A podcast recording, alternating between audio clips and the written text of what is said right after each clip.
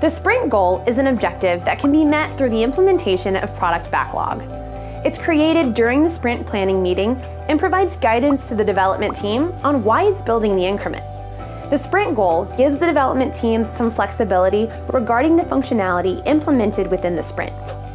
The selected product backlog items deliver one coherent function, which can be the sprint goal or any other coherence that causes the development team to work together as opposed to separate initiatives.